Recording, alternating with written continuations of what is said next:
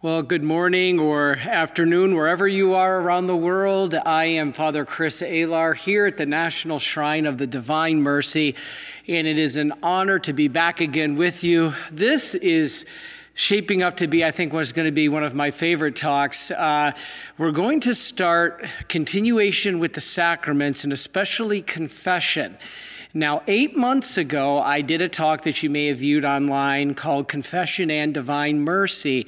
I've now changed that to say Confession Part One. And today, we're going to talk about Confession Part Two because there's so much in there. And what I'm going to bring you, there's just a tiny bit of duplicate, but I think it'll be a good refresher. And then the rest of it will be new stuff about this important sacrament. And then we're going to finish explaining about Father Seraphim, our beloved patriarch who we just lost, who just passed away, and how that role of him um, gets us to see the importance of confession and divine mercy. And so that'll be at the end here. So please stay with us um, as we're very happy you're here. Let us begin with a prayer in the name of the Father, and of the Son, and of the Holy Spirit. Amen. Heavenly Father, we ask that you send the Holy Spirit down upon us to bless our time together, to open our minds and hearts to receive the grace you wish to bestow. Father Seraphim, we ask you to intercede for us. We believe that your work in divine mercy, as Jesus promised, he would defend all those who spread mercy at the moment of their judgment, has resulted in you being in heaven. And at this time, if so, we ask, please guide us and help us and intercede for us. And we ask this through the intercession of our Mother Mary and through Christ our Lord. Amen. In the name of the Father, and of the Son, and of the Holy Spirit.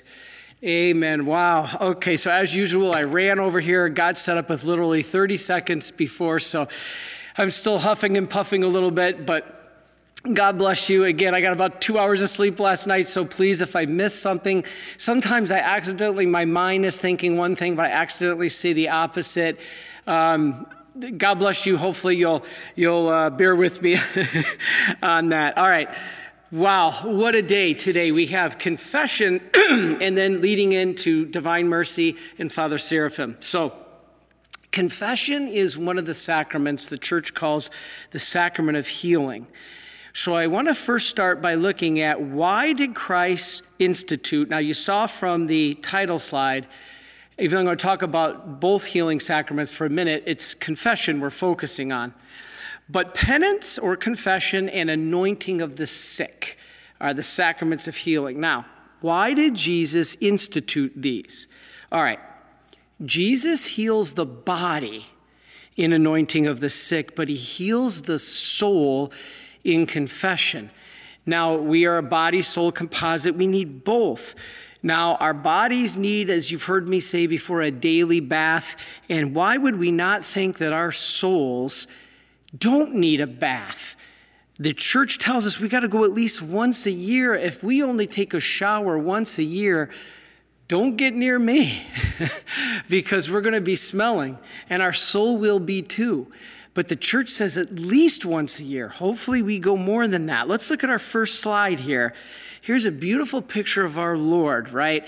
So Christ is the physician of our body and soul. He instituted these sacraments because the new life that he gives us in the sacraments, like baptism, can be weakened and even lost because of sin. So even though we're baptized, that doesn't mean automatically that we're perfect. You guys know this. And so he gives us the sacraments to help us get back on track. Therefore, Christ willed that his church would be the administrator of that. Somebody has to be the administrator of that, and Christ gave it to the church to continue his work. It's his work. The church just continues it, of healing and salvation by the means of these two sacraments. Now, let's then go on and talk about confession. All right. The name of this sacrament could be the sacrament of penance, the sacrament of reconciliation, the sacrament of forgiveness, the sacrament of confession, the sacrament of conversion. They all apply. Now, somebody would ask, Father, you Catholics, if what you believe is bap- in baptism is true, that it forgives all sins, why is there a sacrament of confession after baptism? Well, this seems pretty clear. I'm not going to spend a lot of time on this. But the new life of grace that's received at baptism, the new creation, did not take away the weakness of our human nature, which is now broken, nor the inclination to sin called concupiscence.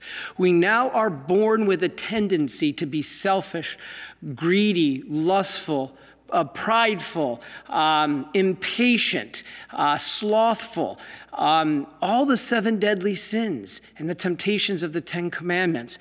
So Christ instituted confession, all right, for the conversion of those already baptized. We have to be baptized before we can even receive confession. But the reason is, is those who after baptism have separated themselves from Christ are now able to get this. Because remember, conversion is daily. I said this last week. Conversion is daily, so it's inevitable that we will mess up. We will mess up. Thus, God gave us this sacrament of confession. Now, what if, for instance, your marriage was over after the first argument? Because your spouse never forgave you. You being forgiven by your spouse after probably many, many, many arguments over your marriage is the, something we're thankful for. What if our friends, even our family, never forgave us after one argument? That would seem impossible. So now we have the ability to turn to the sacrament for forgiveness whenever it's needed, any day. This is incredible. You know, the angels didn't even have this opportunity. The angels were given one shot. When God created the angels and man, he put them both to the test. The angels were put to the test. That was the fall of Lucifer and a third of the angels. And man was put to the test. And man fell. Now, the angels didn't get a second chance. This is the incredible gift God gives to humanity. Well, why, Father? Why is he so mean to the angels? No, the angels have a superior intellect than us, and so they could see the consequences of their actions. They could see a bigger effect, and they still, a third, made that choice.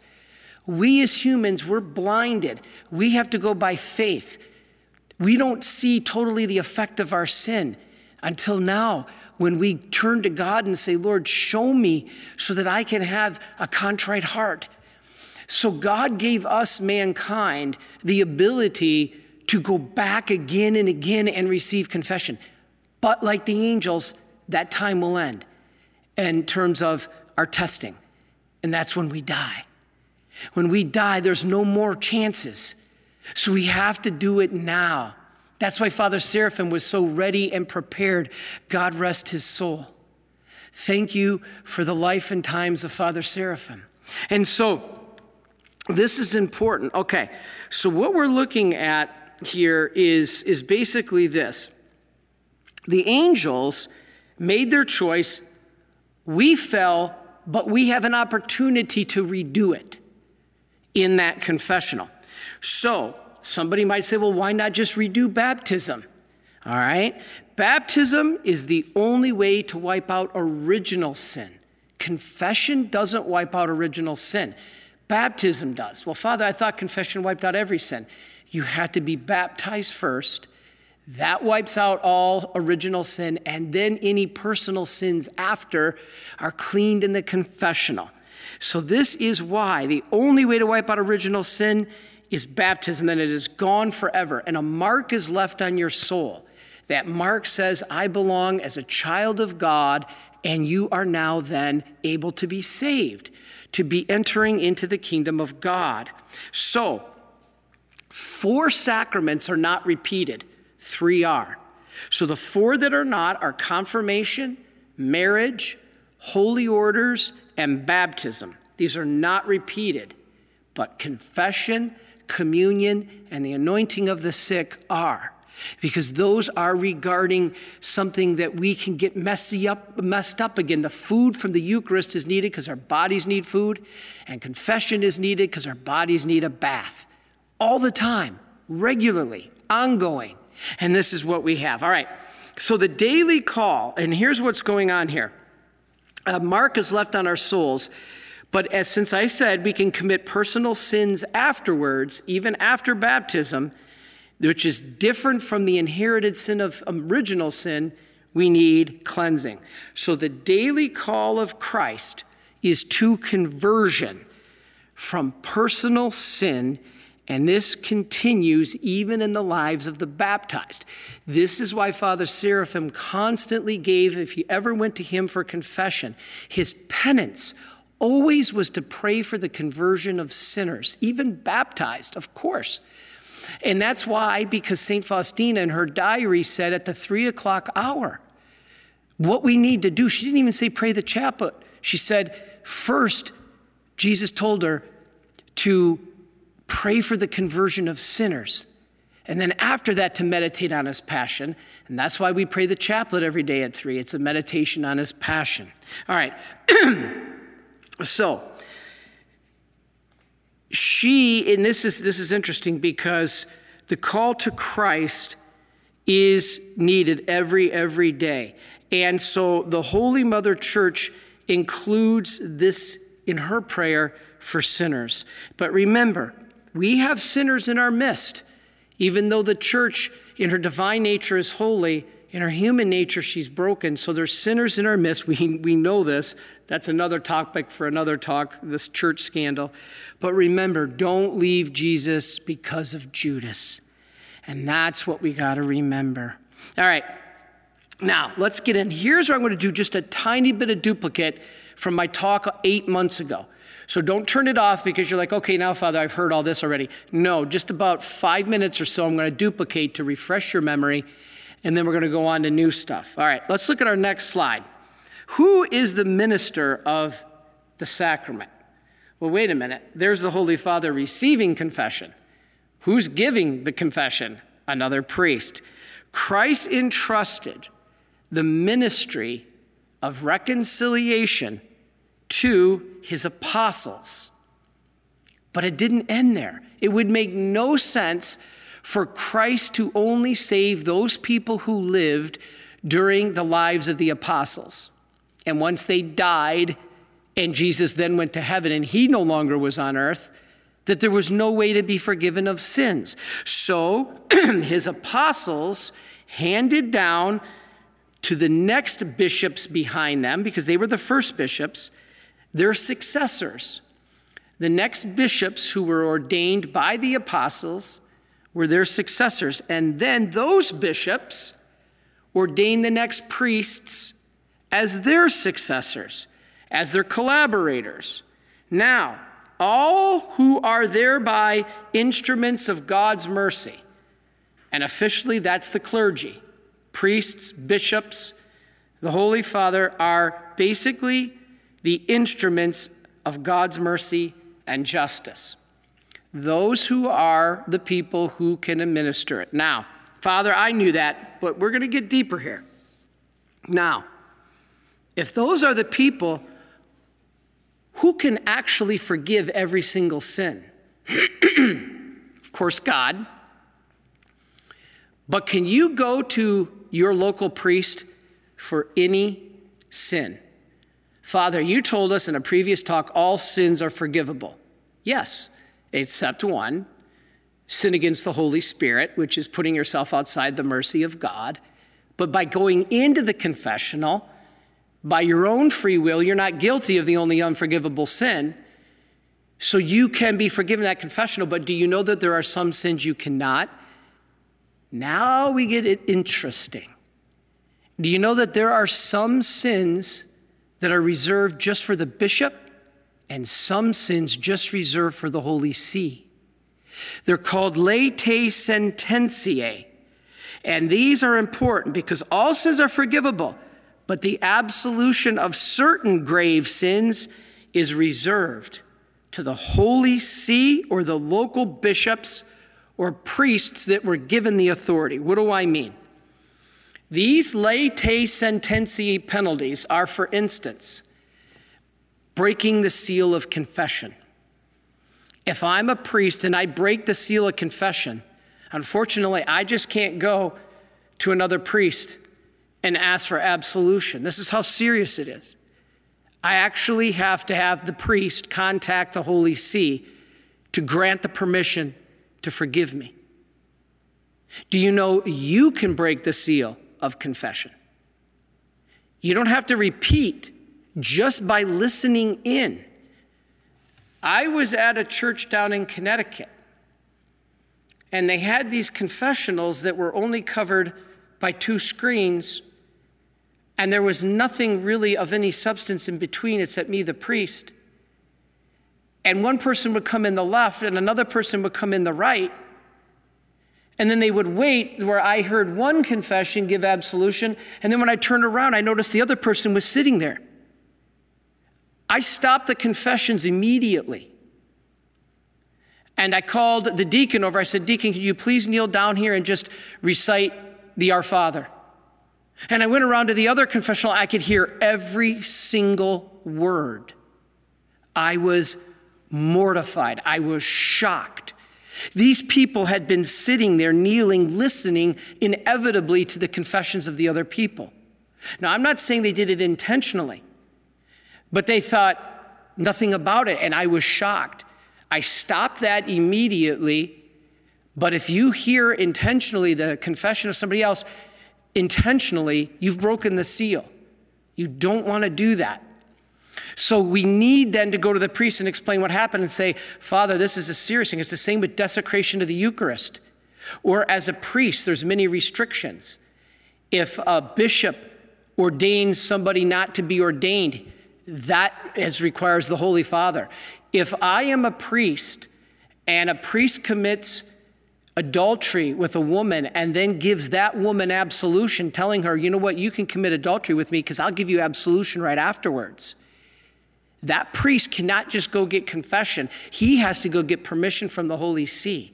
That's how serious the church takes this. And so we have to make sure all of this is taken into consideration. Very powerful. All right, so let's keep moving. Let's keep going on. Is a confessor then bound to the seal? Absolutely. Everyone is. If I break the seal for any reason, even if somebody tells me they're going to go commit a murder, my job is to best beg them and plead them and pray for them to, and I'm sorry, here's our next uh, next slide. I'm sorry. The seal of confession. This is the next slide. This is the important topic here. Do you know if anybody even says they're going to commit murder to me? And this is where people have a tough time understanding the church. I cannot act on that. I have to beg and plead and pray for them to turn themselves in or not do it, pray for God's grace and mercy, but I can't. If somebody commit, uh, confesses to me that they stole a bunch of money, I cannot turn them in. If somebody confesses to me that um, they cheated on their wife, and I know that, and I see the wife, I can't even indicate, you know, watch your husband. I can't. That's a breaking of the seal. And so when a spouse goes into the confessional, let's use that as an example. Do you have to tell your spouse to be fully contrite that you committed adultery? If it's in the past and it is ended and you are no longer doing it, no. Because now it could end the marriage. But if you are continuing it, that's a different story. So as a priest, this seal is very, very important, and a priest will never break it. "I will go to my death." You have to understand. Now, there might be some times where, you know, a priest might inadvertently say something unrelated, but never should it be the direct, ever, the confession uh, of somebody. Now, I can't even use that information, as I said, in making decisions. If I know somebody's dishonest with money, I can't say you can no longer work here based on what I knew from the confession. I have to treat it like I never knew it. And I know people are, have a hard time understanding, but it's very important. You, as I said, are also bound by the seal. And so very important. Now, let's keep going, because we always ask, and I've, you've heard me say this before, this part is going to be the duplicate. I'm sorry. And that is, is the priest the one who forgives the sins in the confessional? And everybody says no. And if you've heard my other talks, the answer is yes. Christ had the ultimate authority to forgive sins on earth. Only Jesus Christ. But when you have ultimate authority, you have the power to delegate it. Jesus had the ultimate authority to forgive sins. He had the ultimate authority to delegate that power to forgive sins. And this is what is so powerful, because we know this when Christ instituted the sacrament. Huh? Where's this in the Bible, Father? On Divine Mercy Sunday, the eighth day, Jesus came to the apostles in the upper room, and he said, "Receive the Holy Spirit." Listen to these words. If you forgive the sins of any, they are forgiven. If you retain the sins of any, they are retained. John twenty, twenty-three. Basically, Jesus is saying, whose sins you forgive are forgiven. Whose sins you retain are retained. Heaven has to follow the priest. If the priest tells you you are forgiven, you are guaranteed forgiveness. This is in Matthew sixteen nineteen, Matthew eighteen eighteen, John twenty twenty-three. These are all there. If the priest says you are forgiven, you are guaranteed forgiveness. Or Jesus is a liar, and as I've said, nobody is going to claim that. This, no, Father, this was only for the apostles. No, Jesus gave the authority. When you have ultimate authority and you give that authority, they also have ultimate authority. So they had the authority to give that authority. And to the priests they ordained, they were given the authority to forgive sins. So if they have the authority, they have the power to delegate that authority. And that's the power of the bishops. And so this passing on of authority is called apostolic succession. We priests in the Catholic Church have an unbroken line. Hands are laid on us, given us the power of the Holy Spirit to forgive sins. Now, ultimately, yes, the power comes from God. The power does not come from the priest.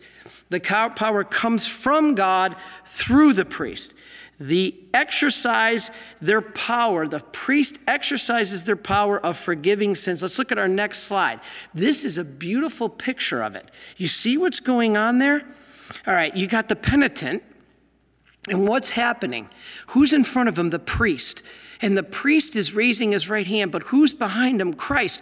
The grace comes from Jesus, but it's through the priest. It's the priest's words.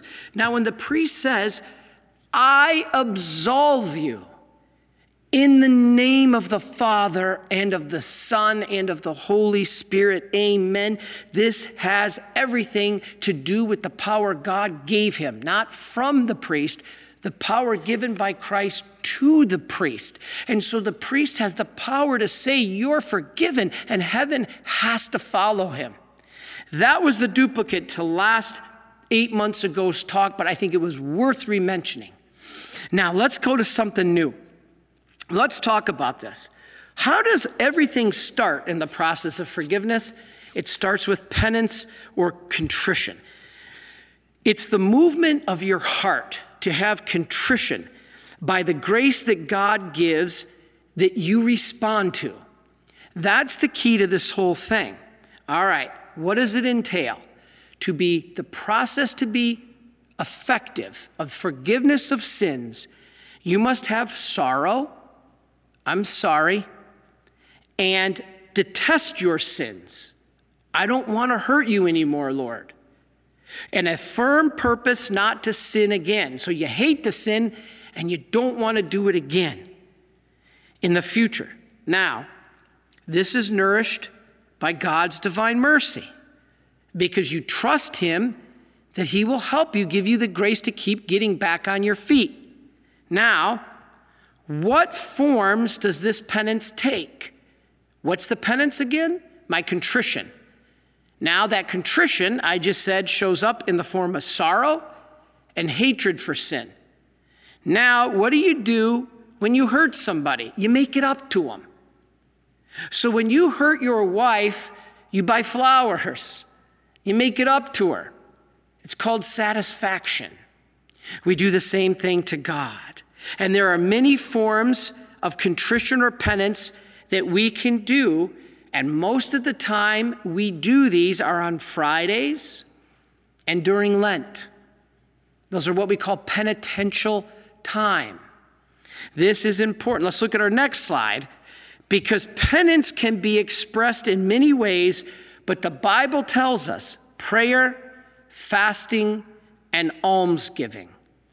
The Bible tells us these are the powerful ways that we can be forgiven by God, and I think that thing is powerful. You know what? Let me have Brother Mark put it back up for a minute. Put up that, that slide back up. Prayer, what is that? That's the love for God. So that's one way to show our sorrow. I love you, God, and I'm sorry I hurt you. Fasting, what does fasting do? It is love for yourself. So prayer is a love for God. Fasting is a love for yourself. Well, Father, gee, I'm hungry, I hurt. That's not love. Yes, you're helping your spirit overcome your body. And then giving, almsgiving, is love of your neighbor. So prayer, fasting, and almsgiving is a love of God, love of yourself, and love of your neighbor. This is powerful. All right, so when we do this, if we have perfect love, that too wipes away all sin and punishment that we may have in a form of venial sins. And so what we can do is be forgiven of the sin in the confessional, and then the remaining punishment, which remains after the confession, is wiped out when we do prayer, fasting, and almsgiving. It's kind of like the grace of Divine Mercy Sunday or a plenary indulgence. They too wipe away not just the sin, but the punishment we are owed after the sin is confessed in the confessional. All right, this is powerful. So when we do those things with perfect love, we're forgiven of the punishment due to sin. That's the satisfaction. So you're forgiven in the confessional of the sin, and then when you do satisfaction, you're forgiven of the punishment that you're still owed. And if you heard my other talks, you'll know that when we sin, sin has consequences. Sin scars the body of Christ, creates a wound. When you go to confession, the wound is healed, but the scar on the body of Christ remains. We have to do satisfaction. The sin was forgiven in the confessional. The wound was healed. But after the confessional, punishment still remains. That's purgatory, if we don't do something on earth to fix it. But there is ways. There's plenary indulgences. There's prayer, fasting, and almsgiving. But you got to have perfect love. That's not easy. Or Divine Mercy Sunday, which we can be given f- complete forgiveness of sin and punishment by going to confession and communion on that day. And we'll talk about that at another time. And I've already done it on one of my talks in the past. All right, what are the elements of confession? All right, here's where we're getting into the goody, nitty-gritty. You have what the penitent does and what the priest does. So what the penitent does, you, is come to repentance through grace. The very fact that you entered into the confessional is a sign God's grace is working in you. It shows the Holy Spirit is alive in you. If you're watching this right now and you haven't been to confession in fifty years, but you're thinking about it now, you're even contemplating it now, the Holy Spirit is working in you. Guaranteed, God's grace is alive in you. The only time God's grace is dead in you is if you turn this off already and could care less. If you are still watching, that means God's grace is in you working, even if he still has to convince you a little bit more. All right, so the elements are what the, the, the sinner does and what the priest does. So the sinner comes in the door. The priest, what does he do? He gives absolution in the name of Christ. In the name of the Father, the Son, and the Holy Spirit, and he grants forgiveness and determines the ways for you to make satisfaction. Father, how do I know what satisfaction to make? The penance. That's why when the priest says, I forgive you, but he also gives you a penance, the forgiveness is to wipe away the sin. The penance is to wipe away the punishment. But many times our punishment is greater than what they give us for penance. If I go into the confessional and say I murdered three people and I get a Hail Mary, I probably got to do some serious more satisfaction. A lot heavier prayer, a lot more fasting, a lot more almsgiving to make up for that. Now, let's go to the next slide.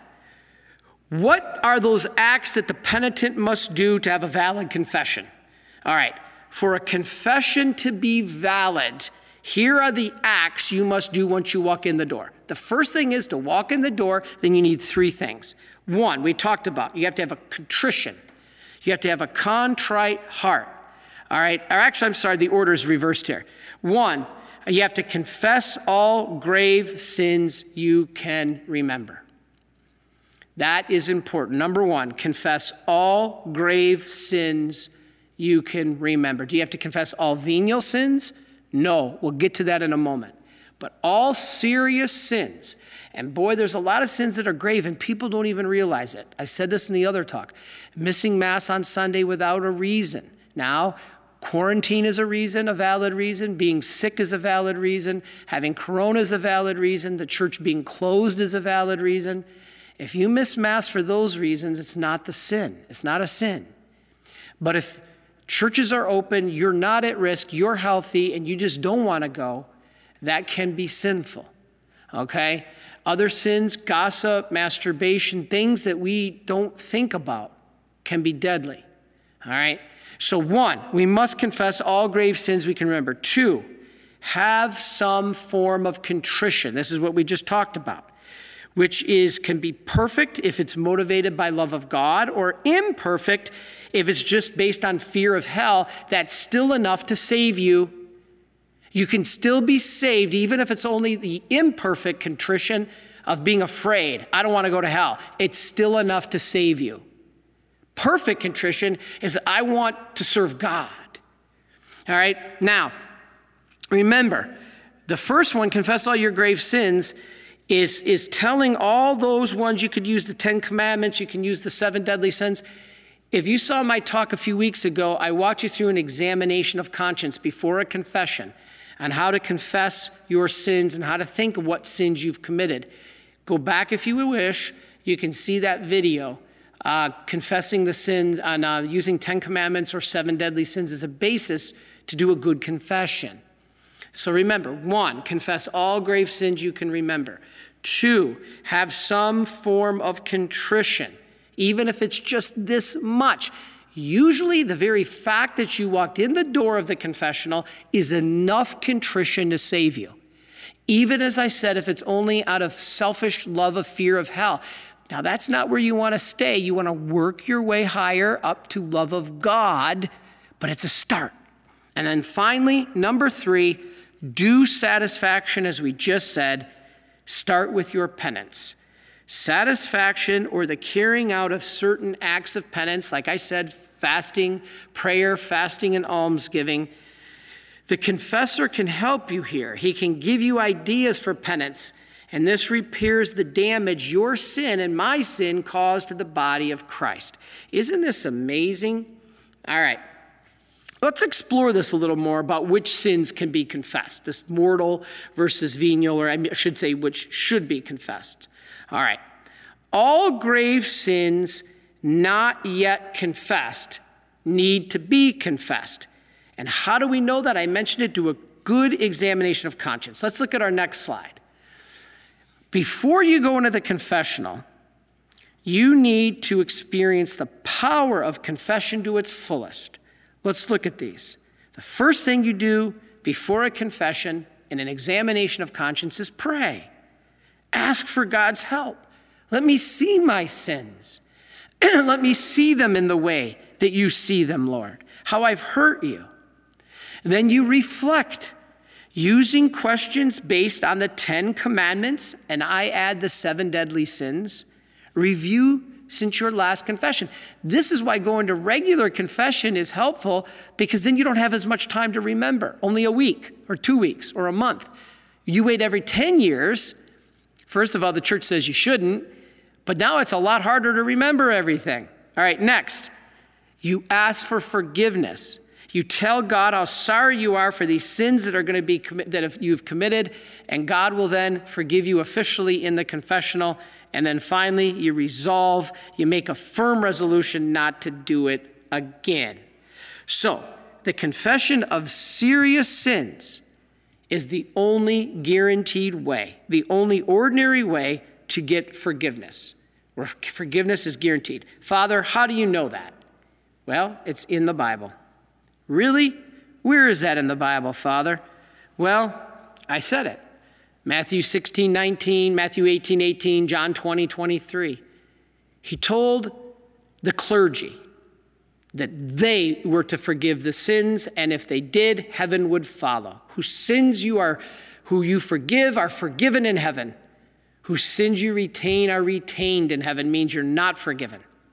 So when that priest raises his right hand and says, I absolve you, you are guaranteed forgiveness. There's no hoping, am I forgiven? Maybe I'm forgiven. I hope I'm, I wish I've forgiven. No, you're guaranteed. Well, Father, I just go to my room, or I just go outside and gaze up into the sky and ask for forgiveness. Well, here's the problem.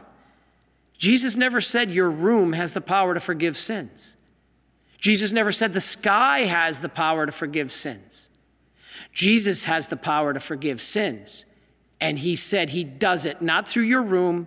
He doesn't do it through the sky. He does it through his priests. That's how he set it up. We shouldn't tell him he's wrong. Very important. All right. Christ didn't give the authority to the room or the sky. He gave it to the priests. He forgives the sin, but he gave it the authority to the priest. All right. So if you forget a serious sin, you went to confession. I bet this has happened to you before. You've gone to confession, you forget a sin, and you're driving home. You're like, oh, no. You are forgiven. If you honestly forgot that sin in the confessional, don't have selective memory here. God knows if you've really forgotten. If you truly forgot, it's forgiven. But if you remember it and it's serious sin, you should, it's a good habit to confess it on your way to the next confession, or when you're in your next confession. Go back when you can and confess it. Now, if you are purposely withholding a serious, grave sin, your confession is invalid. You don't want to do that. Please don't do that. It's a lot better to be humbled a little bit and not have to worry about being a little bit embarrassed than to lose your soul. We don't want to do that. Now, I'll talk about at the end here, if you, churches are closed, what do you do? I know you're thinking that. All right. Is or when is a person obliged to confess these mortal sins? At least once a year, or every single time before you want to receive Holy Communion. We should never receive Holy Communion in the state of grave sin. So as soon as you become aware of it, you should go. John Paul the Second, I think, went every week or two. I think he went every two weeks. That's what we do. Our constitutions try to say that. I do it every two weeks because even if you did it every month, you would capture the plenary indulgence of twenty days before or after. That means you have forty days to get your plenary indulgence. If you go to confession every month, you're covered. It's beautiful. All right, what about venial sins? Venial sins, can they be confessed? Yes, they can. Do they have to? No, they don't. But it's a good idea. Let's look at our next slide. Why confess venial sins? They can be an absolute powerful grace if we confess it. The church recommends it, even if we don't have to. Let's look at this. How? One, it helps us to form a correct conscience. It see, shows us where we've gone wrong and we recognize it. To fight against evil tendencies because grace is given. I know a lot of brothers who confess venial sins because they want the grace to help against those venial sin temptations in the future.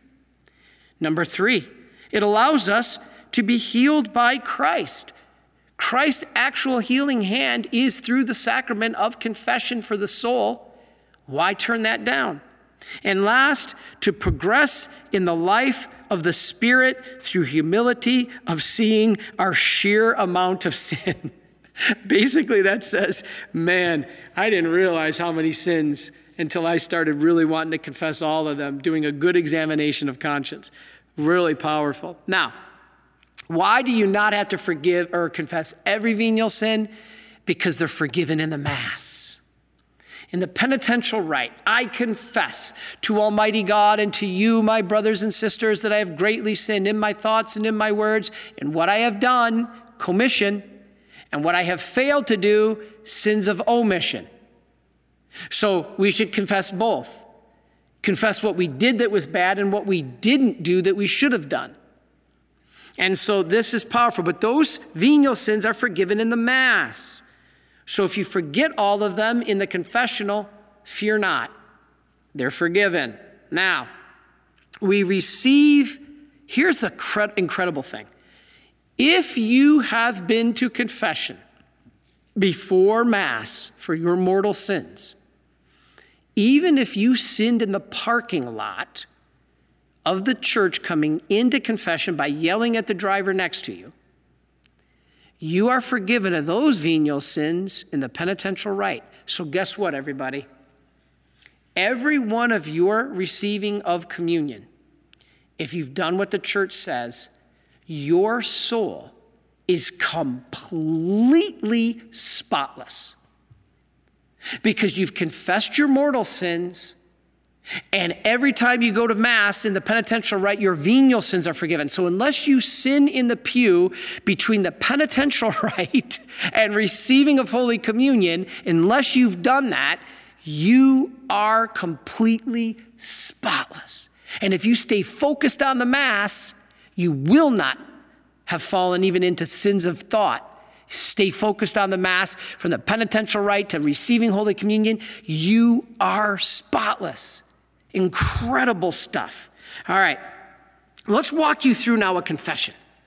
This is good stuff here. What do you, how do you want to do a confession? All right, for those of you who, who do it regularly, you might learn something that, oh, I wasn't doing it that way, Father. If uh, some of you have not been to confession in a while, I think this will help. All right, the first thing we said was to do an act of contrition, maybe at home or while you're waiting to go into the confessional when you're in line. We talked about the um, examination of conscience. I'm sorry, did I say act of contrition? I meant examination of conscience. You're walking through your sins, having them in your mind or writing them down and then delete them later. But you're doing that in preparation of going into the confessional. Now, once you walk into the confessional, you kneel down and you say, in the name of the Father, and of the Son, and of the Holy Spirit, amen. Now the priest will say something like, may the Lord be on your heart and on your lips that you may confess your sins and know of God's mercy. That's how I start every confession. May the Lord be in your heart and on your lips that you may confess your sins and know of God's mercy. Then you say, bless me, Father, or you could say, forgive me, Father. That's what many people say because the priest does give forgiveness through Jesus. Bless me, Father, for I have sinned. It has been your best guess at how long since your last confession. So bless me, Father.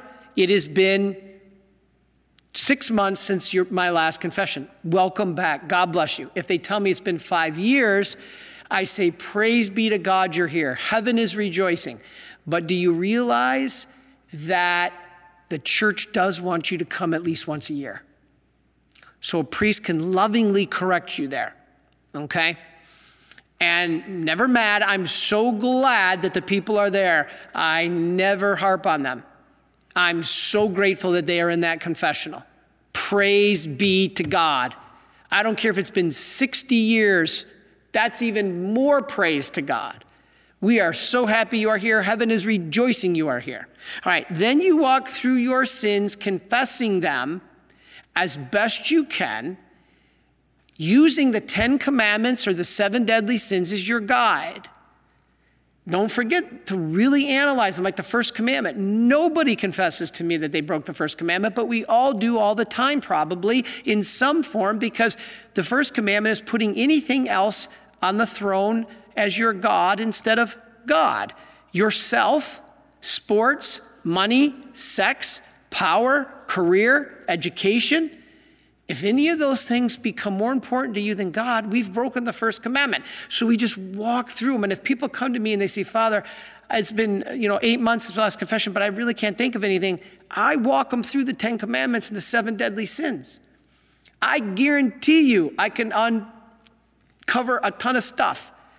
I kind of smile and, and give the people a big, joyful grin. Say, do you want me to walk you through the Ten Commandments? I don't mean to offend you, but would you wish me to walk you through the Ten Commandments and the seven deadly sins? I bet you we can find something. And I've never heard anybody tell me no. We start unpacking, we start undigging, and they're like, holy cow, yes, Father, I did that. I go on to the next one. Oh yeah, Father, I guess I did that. Go on to the next one. So a lot of times these people come out with more humility because they realize, oh wow, I should have been confessing these things. And so you walk through it. Now, at the end of those sins, I asked, now, can you think of anything else? No, Father, that's all I can remember. Okay, God bless you. It was a beautiful confession. Heaven is so happy you are here. God bless you. And so we then take the opportunity to assign a penance.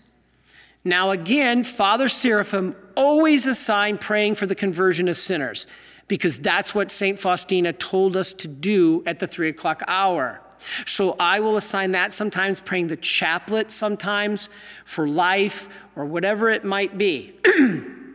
But if you want, go beyond your penance and do more satisfaction, more prayer, more fasting, more almsgiving if you feel your sins are more serious than a Hail Mary. Don't skip out, because while the sin is forgiven, even if it's only a Hail Mary for killing somebody, your sin is forgiven, but we need to do probably more satisfaction. And so keep that in mind. All right, then, at the end of the penance, I say the absolution, or I sign the penance. And I sign the penance, and the penance is going to be something like, if you're struggling forgiving your aunt, I may sign the penance to pray for your aunt. Okay, and then you have to agree to it. You, you have the right to say, Father, can you please give me another penance? Never let a priest give you a penance that has no end. If a priest says your penance is to go to adoration every single day, you, you have to say, Father, I, I'm sorry, but I don't think I can do that. I, there's going to be things that happen. I'm traveling. I might not be able to do that every day. A priest should always give you a penance that has an ending.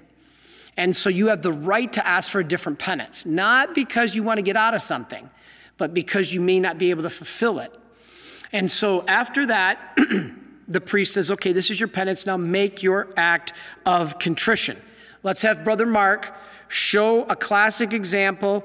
There are different types of acts of contrition. And, and um, I'm sorry, we skipped a slide, which was the steps of confession. But let's go into the act of contrition. This is what some people come right into the confessional and start praying. But this is what you end with. Oh my God, I am heartily sorry for having offended thee, and I detest all my sins, because I dread the loss of heaven and the pains of hell, but most of all because they offend thee, my God, who art all good and deserving of all my love. I firmly resolve, with the help of thy grace, to confess my sins, do my penance, and to amend my life, I say, or to avoid the near occasion of sin. This is sometimes said, I detest all my sins because of, you know, because of my love for you, or there's different versions of this. Okay, so don't worry about having it perfect. There's different ways you can say that. All right, so very, very, very powerful. All right, now let's look at this. Now, confession of sins does not need to be repeated unless you commit it again. I've had people come into the confessional to me and they repeat, they confess something and they say it's only been, you know, two months since their last confession, but they confess something that's happened twenty years ago. So somebody says it's only been two months since their last confession, but they committed it twenty years ago. I always ask, well, did you just remember it? Because if you just remembered, it's good to confess it, but no, I, I, I knew I had it, Father. You don't repeat. You don't have to repeat. If you've already been forgiven, that sin is gone. Don't say, well, I want to make sure God heard me. That means you're not trusting. Trust. God has heard you if you've confessed it with contrition. That is what you want.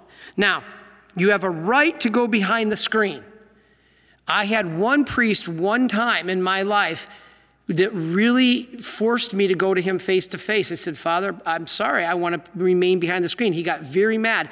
And I heard later that priest was disciplined because somebody complained that he said he wasn't going to give them absolution if they stayed behind the screen, that they had to come around to see him. You do not have to.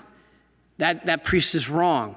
And so do you know that actually behind the screen is actually more traditional? That's actually more traditional. The priest has heard it all and forgets what you confess. So don't worry. Don't drive around the entire state trying to trying to find a new priest so that he doesn't think worse of you that the other priest you just went to last week. No, no, no, no. All right. As I said, if you forget, go back the next time, confess it. Um, this is this is important stuff. All right. Now, what are the effects of confession? Let's look at our next two slides. The effects of the sacrament of confession are powerful. What do you get out of it? You get the forgiveness of sins and therefore reconciliation with God. That's why they call it the sacrament of reconciliation. You also get reconciliation with the church, with each other. The recovery, if you've lost it, of the state of grace. You get the state of grace back. That means heaven versus hell. That's incredible. So the eternal punishment, there's remission of the eternal punishment. That means hell. The eternal punishment is gone, even if your contrition is imperfect. The eternal punishment is gone. Then next slide, the remission of the temporal punishment, which is a consequence of sin, may be gone if your contrition is very good. Next, peace, the serenity of conscience and spiritual consolation. All right. What about an increase? This is important, of spiritual strength as living as a Christian. This is more grace. God gives you more grace. Now, I found a really good video. It's just a couple minutes long, but let me show you this quick video that really summarizes all of what I just told you. And I really, this priest, I'm not familiar who he is. I apologize if you say, well, Father, that priest is liberal or that priest is uh, ultra-traditional, whatever it is. I'm sorry, I don't know him. But what he says here is, is right on the money. So let us play this video clip. Probably the least popular sacrament is the sacrament of reconciliation. People are embarrassed to admit their sins. People are afraid the priest might yell at them.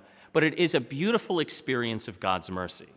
Some people say, well, why do I need to go to a priest for confession? Can't I just go to my room or go outside and look up at the sky and say I'm sorry to God? Well, you can do that, but you might not know if you've actually been forgiven. God didn't give the authority to forgive sins to your room or to the sky. He gave it to the church. Jesus says to Saint Peter, I give you the keys to the kingdom. The sins you forgive are forgiven. The sins you hold bound are held bound. Jesus extends that grace to the rest of the apostles after his resurrection, when he says the same thing, the sins you forgive are forgiven. So we go to the church to receive this treasury of God's mercy. And when the priest says, I absolve you from your sins in the name of the Father, Son, and Holy Spirit, you are absolutely automatically absolved of your sins. So you know you have been forgiven. Your room and the sky can't do that. But also, not only in this sacrament are our sins forgiven, we're given special grace and strength from Almighty God to avoid those sins going forward. Yet another great grace of that sacrament is that when we see how freely God forgives us, it gives us the experience of God's mercy to share that mercy and be more forgiving of others. This sacrament is a beautiful way of cleansing our hearts from sin and growing closer to Jesus Christ in his love and mercy. To be forgiven, we only need to be sorry for our sins, and we have to have a purpose of amendment. There's no point in going to confession if you're not sorry, and there's no point in going to confession if you're just going to go back and deliberately do the sin over and over again. But if we have sorrow for our sins and a purpose of amendment, the grace of the sacrament can cleanse us of our sins, help us to avoid those sins, and help us experience God's mercy and share that mercy with others. Okay, so I think that was a helpful little video to show us about the power of confession. But, you know, I want to go back because I want to mention one last thing about going back into the confessional that I, I forgot. And that is one of the things that people have a tendency to do is to be overly vague or too descriptive. You don't want to really try to be either.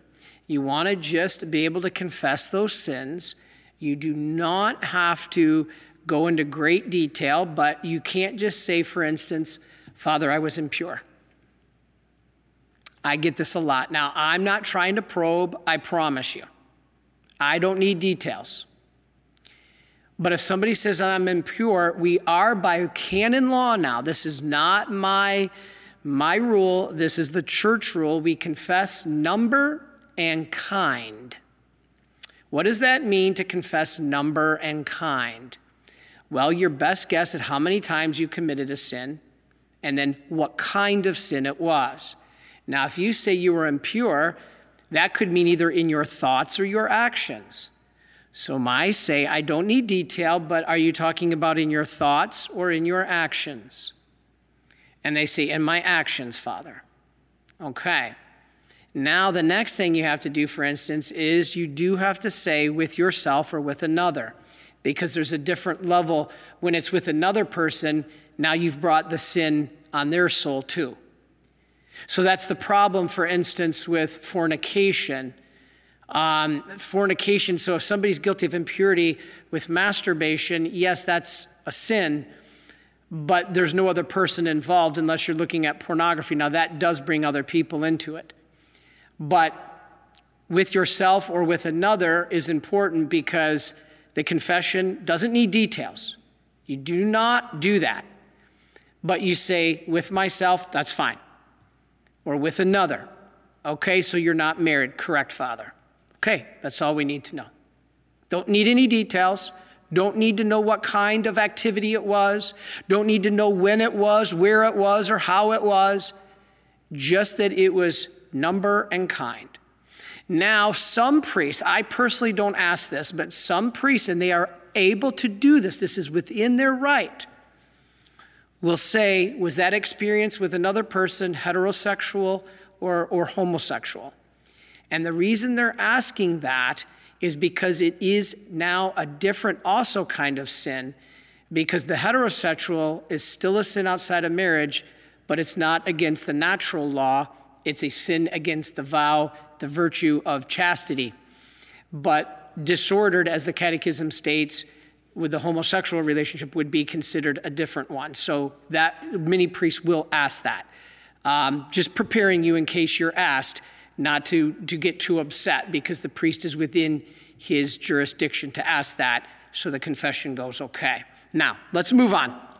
Okay, so the important thing here to remember is that you get to confession. Now, when you go to confession, where do you have to go? All right. In times of emergency or real need, you can confess with a priest anywhere. But do you know technically canon law nine sixty-four says the proper place to hear sacramental confession is a church or oratory. Now I think we've all violated this. I've had confessions and I've given confessions and gone to confession outside at airports because I wanted to get into a state of grace when I was in my twenties and I was running down to catch an airplane and I see a priest. Yeah, that's okay, I think. Although canon law says if you can, it should be in a church. So don't just say, well, you know what, I'm going to I'm gonna go to the playground and catch that priest while he's exercising on the monkey bars and doing pull-ups because I'm just too lazy to go on Saturday. No, that's not what we should do. And so the church says it should be in a church if possible. And that's why when confessionals are built, they should also have a gate. When you hear confessions as a priest, there should be a screen available to the to the penitent. All right. What about this question we get all the time, Father? What about general absolution? My mom used to take me when I was in a kid. To, we would go to Toledo and we'd all go into this church and we would stand there and the priest would say, okay, now think of your sins and I'm going to give you general absolution. No, that is not allowed by the church. If you are going, and there are some, I still can't believe it, places that are giving general absolution, that's not allowed by the church. The only time general absolution, which means the priest can forgive t- uh, many, many people at one time without hearing their individual confession, is in the time of emergency, like a plane going down. Actually, there was one time in my life that I thought I was going to give general absolution to the whole plane. We were in a storm like I've never seen, and I was watching the, the, the wings bounce up and down, and I thought the wings were going to rip off that plane. The plane was dropping a thousand feet at a time and slamming, and it turned on its side. I was convinced we were we were going to crash. And I was watching those wings, and I said, there's no way those wings are going to stay on this plane. They're going to tear off. Later, Brother Mark showed me a video of how they test airplanes, and they're built to do that. The wings, the wings go up and down. They have this real flexibility. I didn't know that. And I thought I was going to have to give absolution. That would have been acceptable. Now, guess what? If that plane, if I would have done that, and that plane would have landed, are you forgiven of all your sins? Yes, with the obligation to go back to the confessional as soon as possible. That is important. You have to go back as soon as possible. All right. Now, a general confession, different from general absolution, is acceptable, and that term is kind of misused in the church. It's not technically a general confession, but we call it that. That is just walking through all the sins of your life from start to finish. If you're totally aware that you've confessed sins in the past, you don't need to confess them again, as I said. But if you're doing a general confession, you would like to confess them all over again, yes, that can be allowed. General confessions can be very po- powerful. All right, so here's what God is telling us now. All right, this power that he gave to the apostles and the successors in the upper room are linking everything for all time. Jesus is linking peace to the forgiveness of sins. Remember, Jesus told Saint Faustina, mankind will not have peace until it turns with trust to my mercy. How is turning, how do you do that? How do you turn to trust or turn to his mercy with trust? Confession. You want to know how to bring peace in the world? Go to confession. The first Fridays, the first Saturdays are based on confession and communion.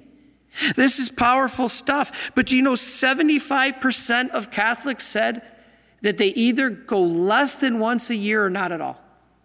seventy-five percent of Catholics less than once a year or not at all. I think this explains the mess that we are in in our world today. So we priests must remind the world that sin exists. Please don't get angry at your pastor when he simply tries to explain that sin is real and we're not to do it.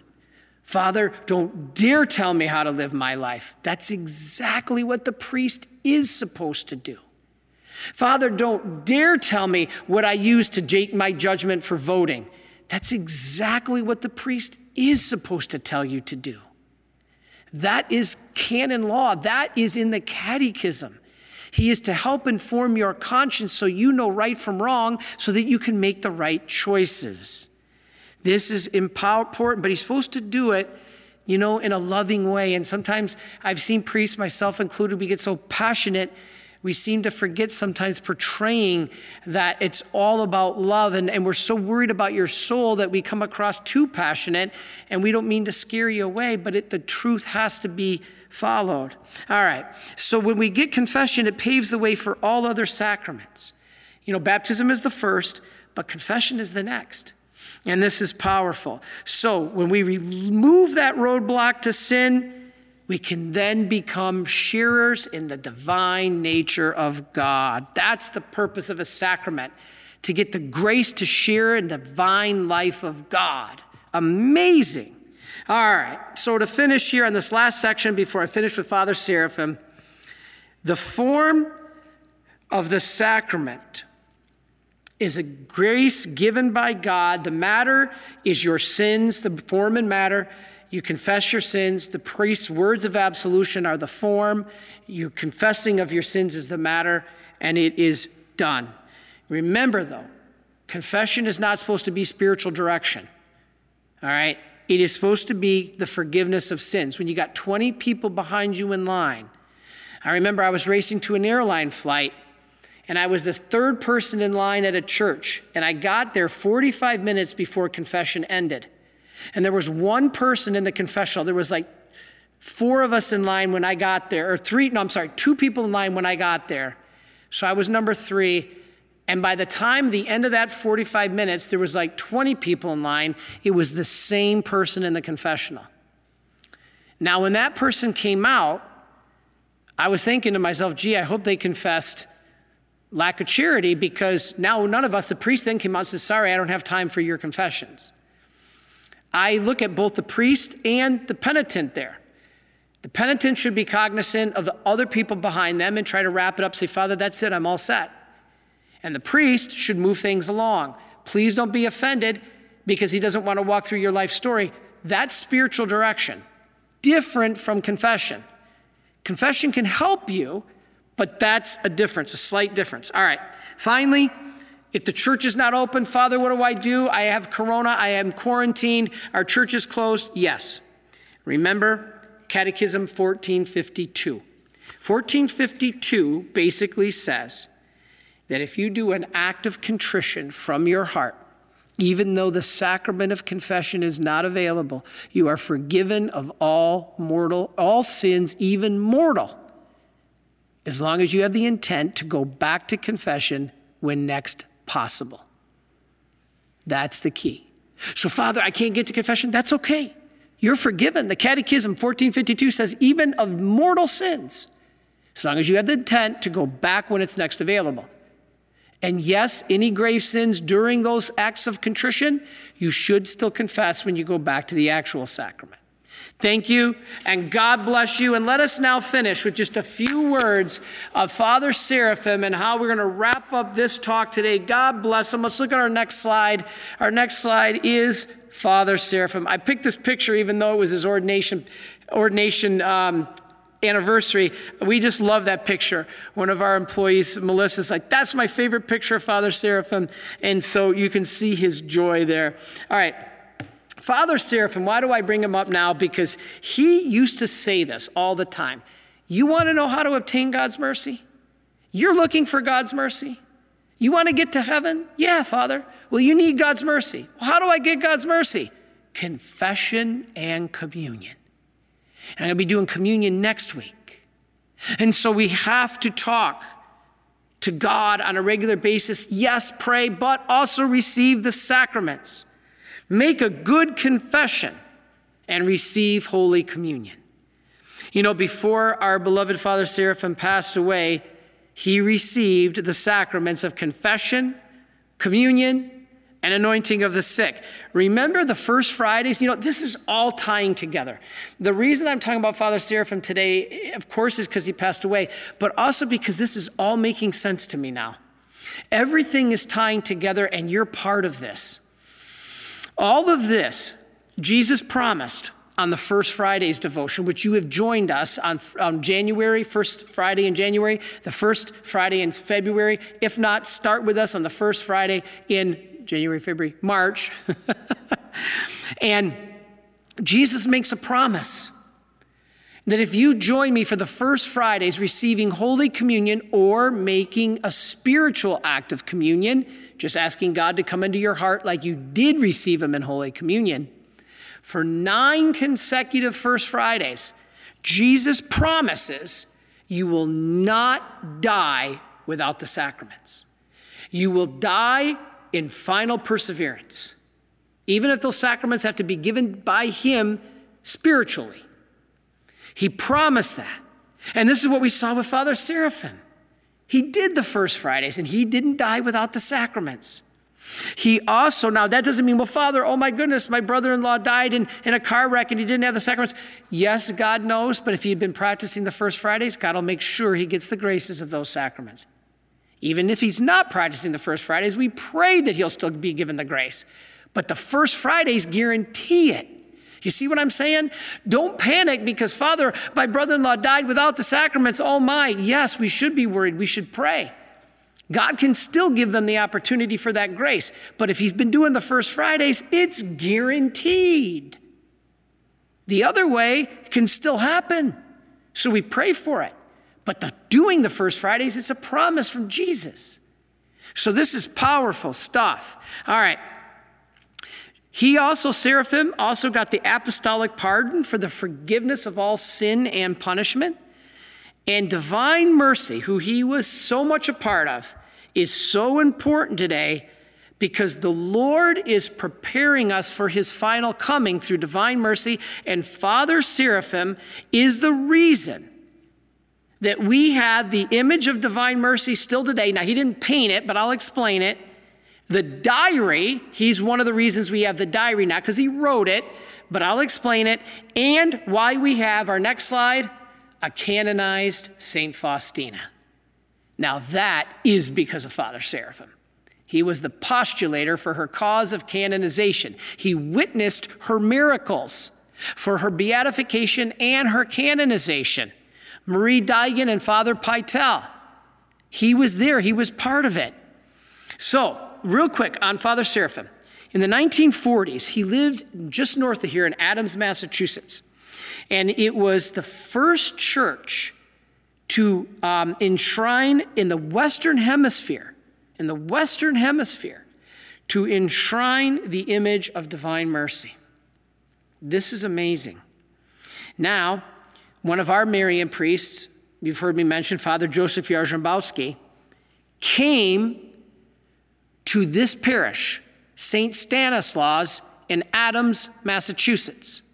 They went to close this church a few years ago, and the people actually remained in prayer and never left the building. And while there was somebody in the church, they could never close it. So they would do round-the-clock prayers of people staying in the church. And the Holy See actually reversed its decision.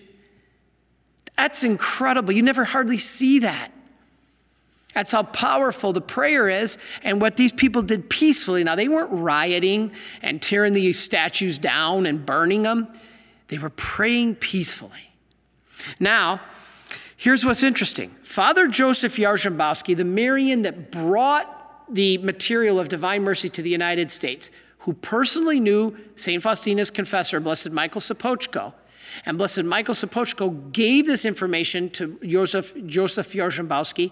He brought it to the Marian Fathers here in the United States, and this priest, Father Jarzębowski, went to this little church or big church in Adams, Massachusetts, and spoke about Divine Mercy, and there was a fourteen-year-old boy there named Seraphim Michalenko.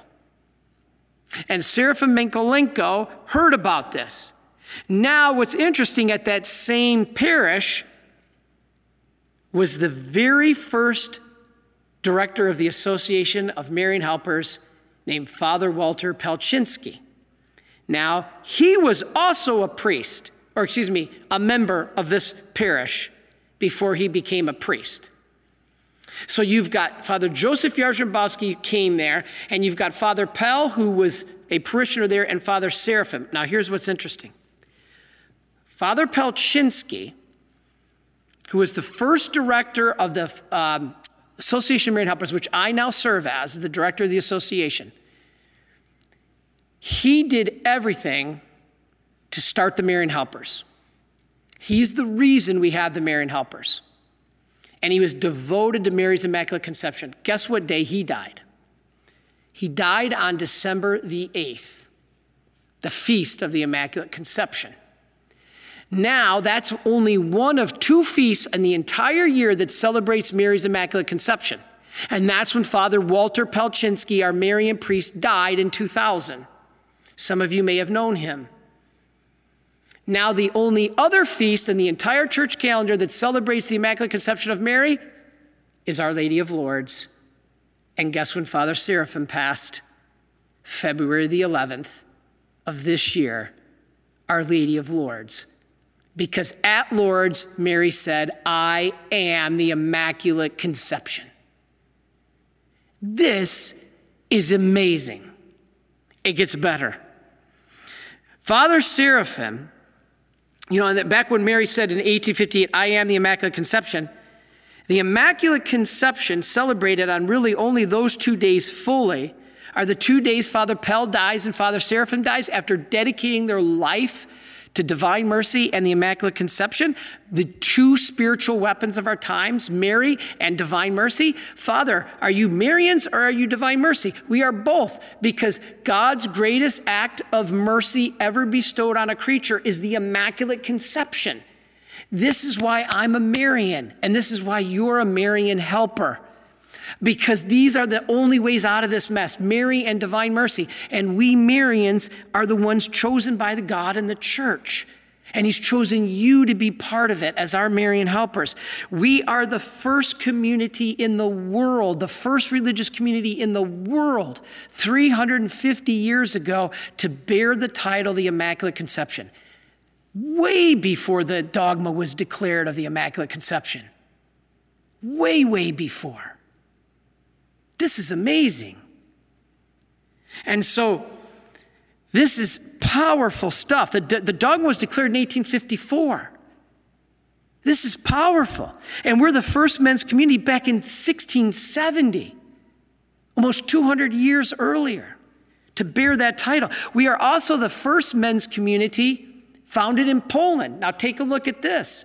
Jesus said, a spark will come from Poland to prepare the world for my final coming. Now, we believe that that spark, of course, was Saint Faustina, John Paul the Second, and above all, Divine Mercy. But we really also believe, in a small way, the Marian Fathers are part of that spark to come from Poland because of guys like Father Pelczynski, Father Józef Jarzębowski, and Father Seraphim. Amazing. We bear that title, and we came from the location of the spark, Mary and Divine Mercy. This is why God is using us and you as Marian helpers. This is amazing.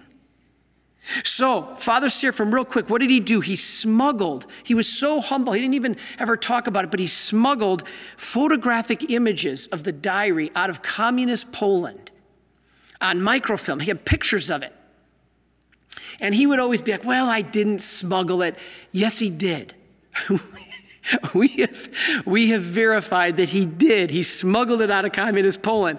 Then there was a problem that the, the diary was banned because of a faulty translation into the Italian when the Vatican was reviewing it.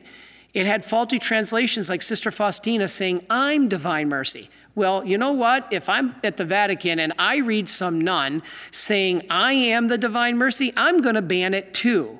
The problem was that's not what Saint Faustina said. The translation was messed up. And Father Seraphim was integral in getting the corrected translation for the Vatican. Not only did he do that, but he was the reason that the diary was translated into Polish and into English. If you have the English di- English diary of Saint Faustina, we owe Saint Fa- um, Father Ser- getting into Saint Saint Seraphim a huge thank you. He stepped in. Not only did he fix the faulty translation, but he stopped the diary from being suppressed forever. Now, he documented both, as I said, Faustina's miracles for her beatification and her canonization. So the fact that she is a saint is directly related to him because he did everything to make it happen. He was the postulator, or excuse me, the vice postulator, but he did it. He did it. He was the vice postulator that basically did all the work. Now, along with Michał Sopoćko, Saint Faustina's confessor, John Paul the Second, our beloved Pope, and Saint Faustina, who did all this, Seraphim stands, maybe not quite equal to those others like Sopoćko and others, but or John Paul, but he's up there.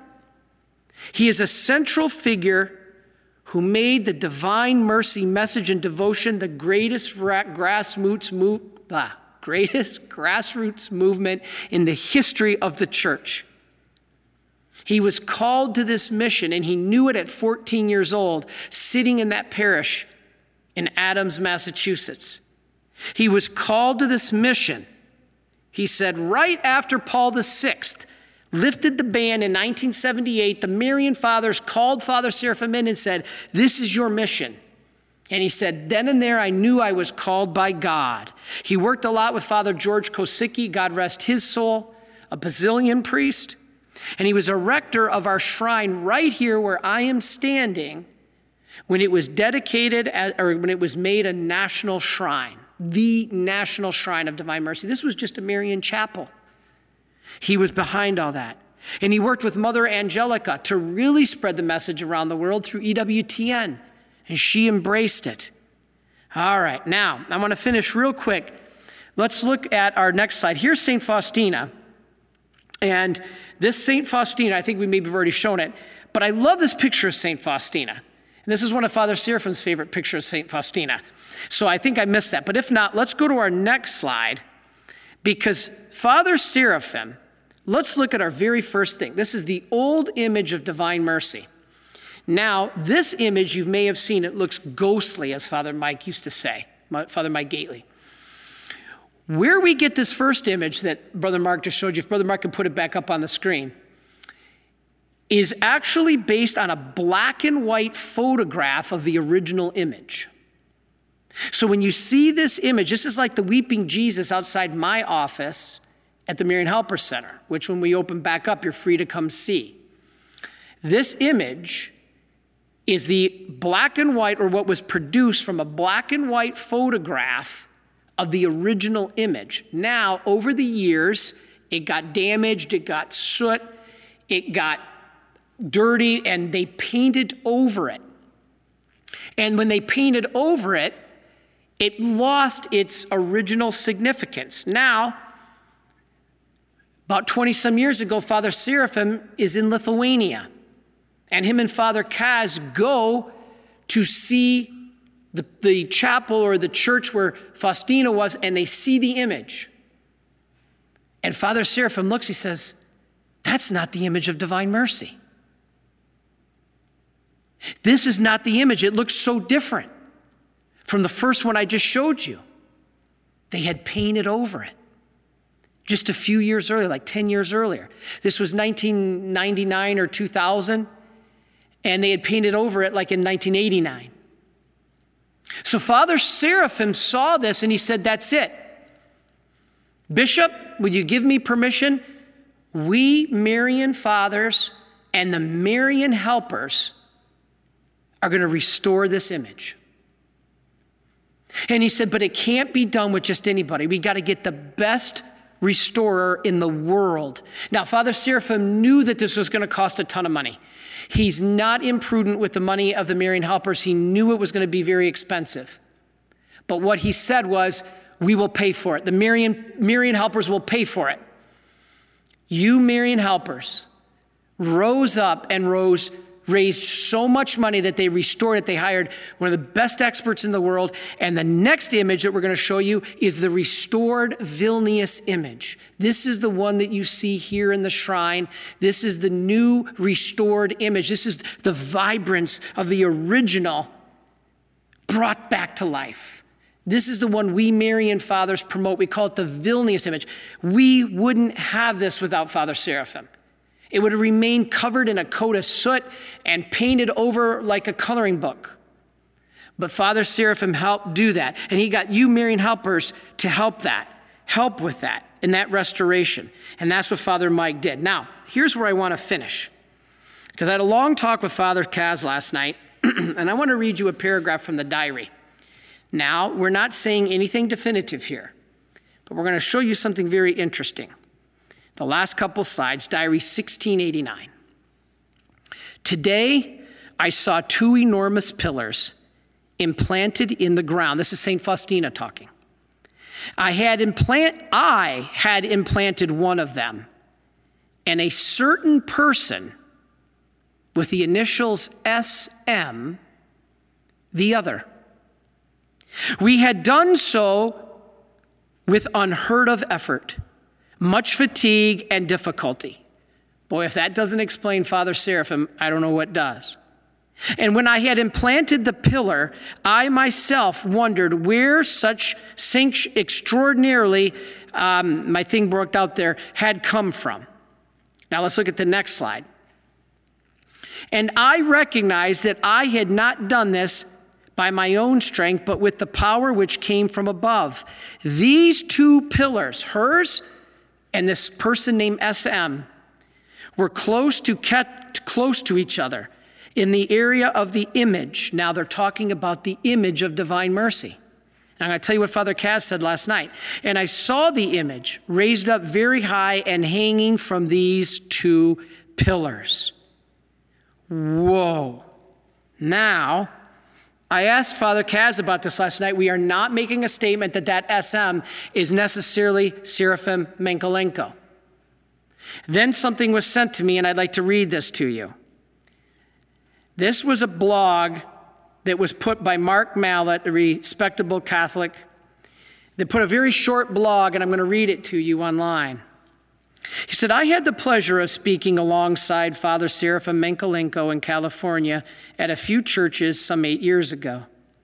During our time in the car, Father Seraphim confided to me that there was a time when the diary of Saint Faustina was in danger of being totally suppressed due to a bad translation. He stepped in, however, and fixed the translation, which paved the way for her writings to be disseminated. He eventually became the vice postulator for her canonization. Now here's what's interesting. A few years ago, it was declared by an office in the Vatican that a certain passage in Saint Faustina's diary referred to her canonization, and the initials S M in passage sixteen eighty-nine were Father Seraphim Michalenko. Wow. Is that not incredible? If Saint Faustina was referring to Seraphim Michalenko with those S M initials, Father Kaz is not convinced. We are not saying this definitively. This is not church doctrine. We're just saying, wow, something to think about, to pray about.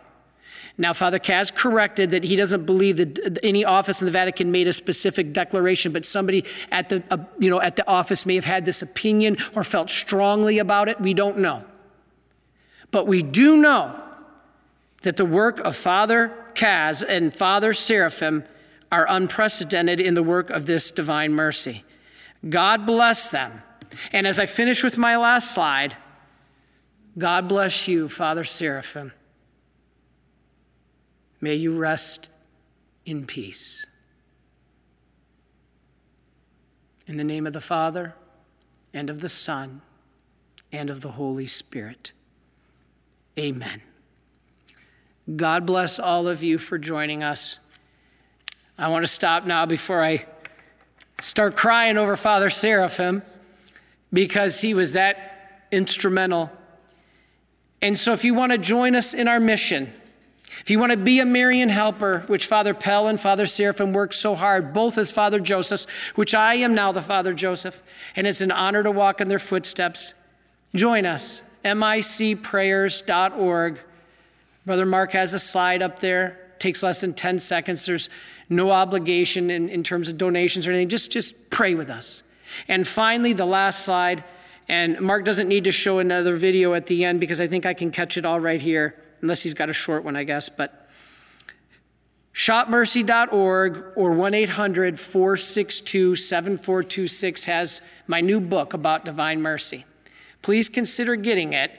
It lays all of this that I talked about with Father Seraphim in terms of how mercy came about, what is divine mercy, how to receive the graces, to understand the image, the novena, the feast, the chaplet, the hour. It's all there.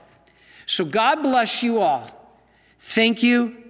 And most of all, Father Seraphim, may the Lord have mercy on you, and may you rest in peace.